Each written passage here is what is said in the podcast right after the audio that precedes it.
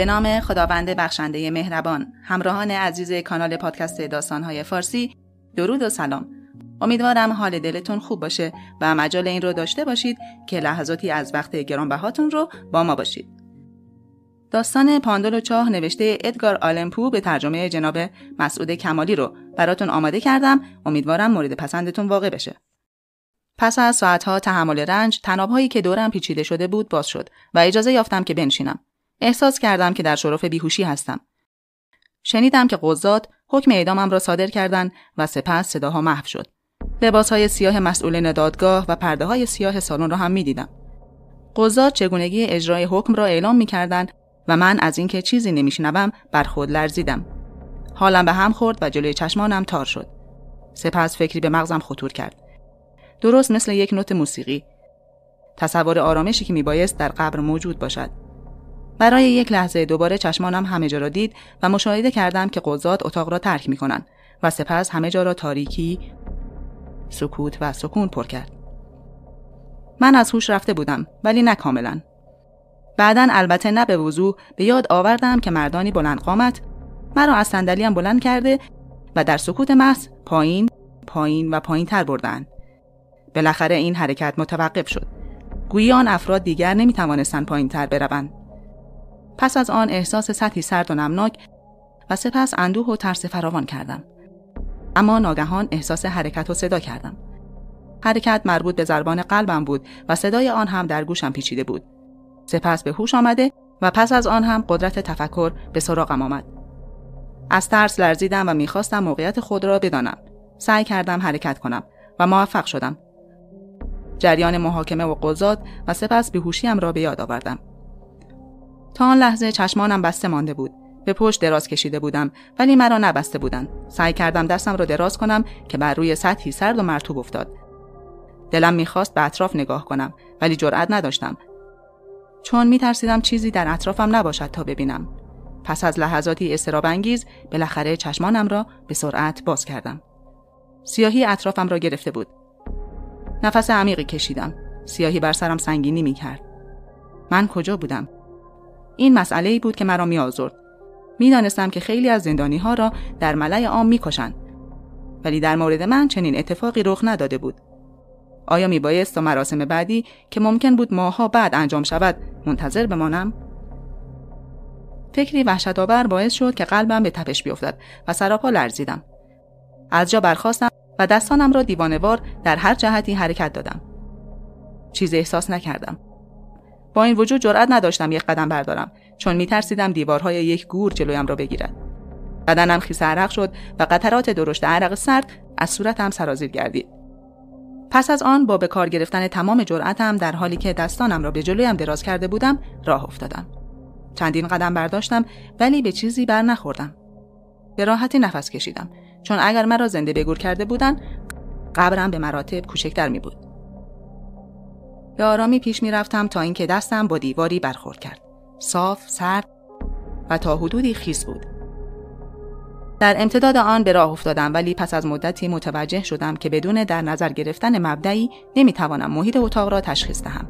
لباسهایم را با لباس مخصوص زندانیان عوض کرده بودند. از آن نواری کندم و به طور عمود بر دیوار به روی زمین قرار دادم. دوباره شروع به چرخیدن دور اتاق کردم. زمین مرتوب و لغزنده بود و من هنوز ده قدمی بر نداشته بودم که لیز خورده و بر کف زمین افتادم. چند دقیقه به همان حال دراز کشیدم چون تمایل شدیدی به خواب داشتم. حتما مدتی خوابیدم چون وقتی بیدار شدم و دستم را دراز کردم در کنارم تکه اینان و یک بطری آب یافتم. آنها را خورده و نوشیدم و پس از مدت کوتاهی به راه افتادم. بعد از آنکه حدود پنجاه قدم برداشته بودم دوباره به تکه پارچه رسیدم. پس محیط زندان من حدود سی متر بود. البته اگر هر دو قدم من حدود یک متر حساب شود.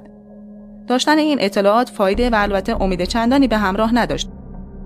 ولی حس کنجکاوی هم مرا به جستجوی بیشتر وامی داشت. تصمیم گرفتم قطر آن را طی کنم تا شکل آن برایم بهتر مجسم شود.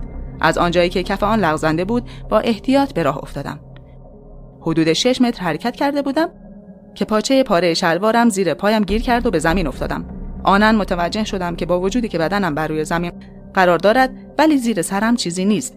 در همین لحظه هم بود که بوی زننده ای همچون بوی برگهای پوسیده به مشامم رسید. دستم را دراز کردم و از اینکه فهمیدم در کنار یک چاه مدور افتادم از ترس بر خود لرزیدم.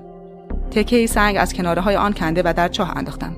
صدای برخورد آن با دیواره ها و بالاخره پس از ثانیه های زیاد برخورد آن به آب به گوشم رسید.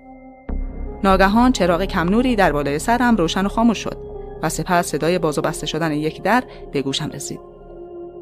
پس از آن دوباره تاریکی همه جا را فرا گرفت. نقشه شومی که برایم کشیده بودن را فهمیدم. اگر قبل از سقوطم یک قدم بیشتر برداشته بودم دیگر کسی نامی از من نمیشنید. مرگی که من از آن جسته بودم همانی بود که در داستانهای مربوط به دادگاه تفتیش عقاید شنیده بودم. من به این داستانها خندیده و آنها را تصوری و خیالی پنداشته بودم. ولی حالا می دیدم که حقیقت دارند دادگاه حق انتخاب به ما می‌داد شخص یا میبایست تحت شکنجه های جسمی سخت بمیرد و یا تحت عذاب های وحشتناک روحی مرگ در آن سرداب کم کم به علت از دست رفتن مشاعرم به سراغم می آمد. در حالی که سراپا می لرزیدم به طرف دیوار برگشتم. پیش خودم های متعددی در های مختلف در سرتاسر سر اتاق و همچنین وجود های مخفی دیگری برای مجازات تصور کردم. این گونه تصورات مرا ساعتها بیدار نگاه داشت ولی بالاخره به خواب رفتم. وقتی که بیدار شدم یک بطری آب دیگر و تکه اینان در کنار خودم دیدم. چون خیلی تشنه بودم آب را به سرعت سر کشیدم. احتمالا محتوی داروی خواباوری بود چون نمی‌توانستم چشمانم را باز نگه دارم. مانند مرده ها بیهوش شدم و احتمالا مدت زیادی را در همین حالت سپری کردم. ولی وقتی که دوباره بیدار شدم می توانستم اشیاء اطرافم را ببینم. نور زردی به درون زندان میتابید. ولی منبع آن را نمی‌دیدم. اتاق تقریبا مربع شکل و به همان اندازه ای بود که قبلا حد زده بودم. ولی دیوارها که قبلا به نظرم سنگی آمده بودند از صفحات بزرگ آهن یا فلز دیگری پوشیده شده بود. روی سطح آنها نقاشی های وحشتناکی از شیاطین به چشم می‌خورد. با وجودی که خطوط آنها مشخص بود ولی به نظر می رسید که در اثر رطوبت رنگ های آنها محو شده است.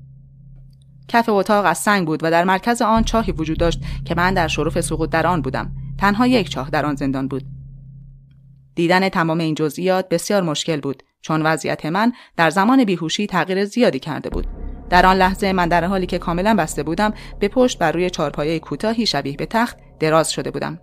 مرا به وسیله بندی بسته بودند و در نتیجه تنها می توانستم سر و انتهای دست چپم را برای گرفتن غذا تکان بدهم. به سختی می توانستم گوشتی را که در کنارم گذاشته شده بود به دست گیرم. از آب هم دیگر خبری نبود و تشنگی من افزون شده بود. به بالا نگاه کردم. سقف زندان که آن هم از آهن پوشیده شده بود تقریبا ده یا دوازده متر بالاتر بود. درست بالای سر من بر روی یکی از صفحات آهنی عکس پدر زمان کشیده شده بود. وقتی که اول به آن نگاه کردم به نظرم آمد که پاندول بزرگی شبیه آنچه که در ساعتها می‌بینیم در دستش وجود دارد.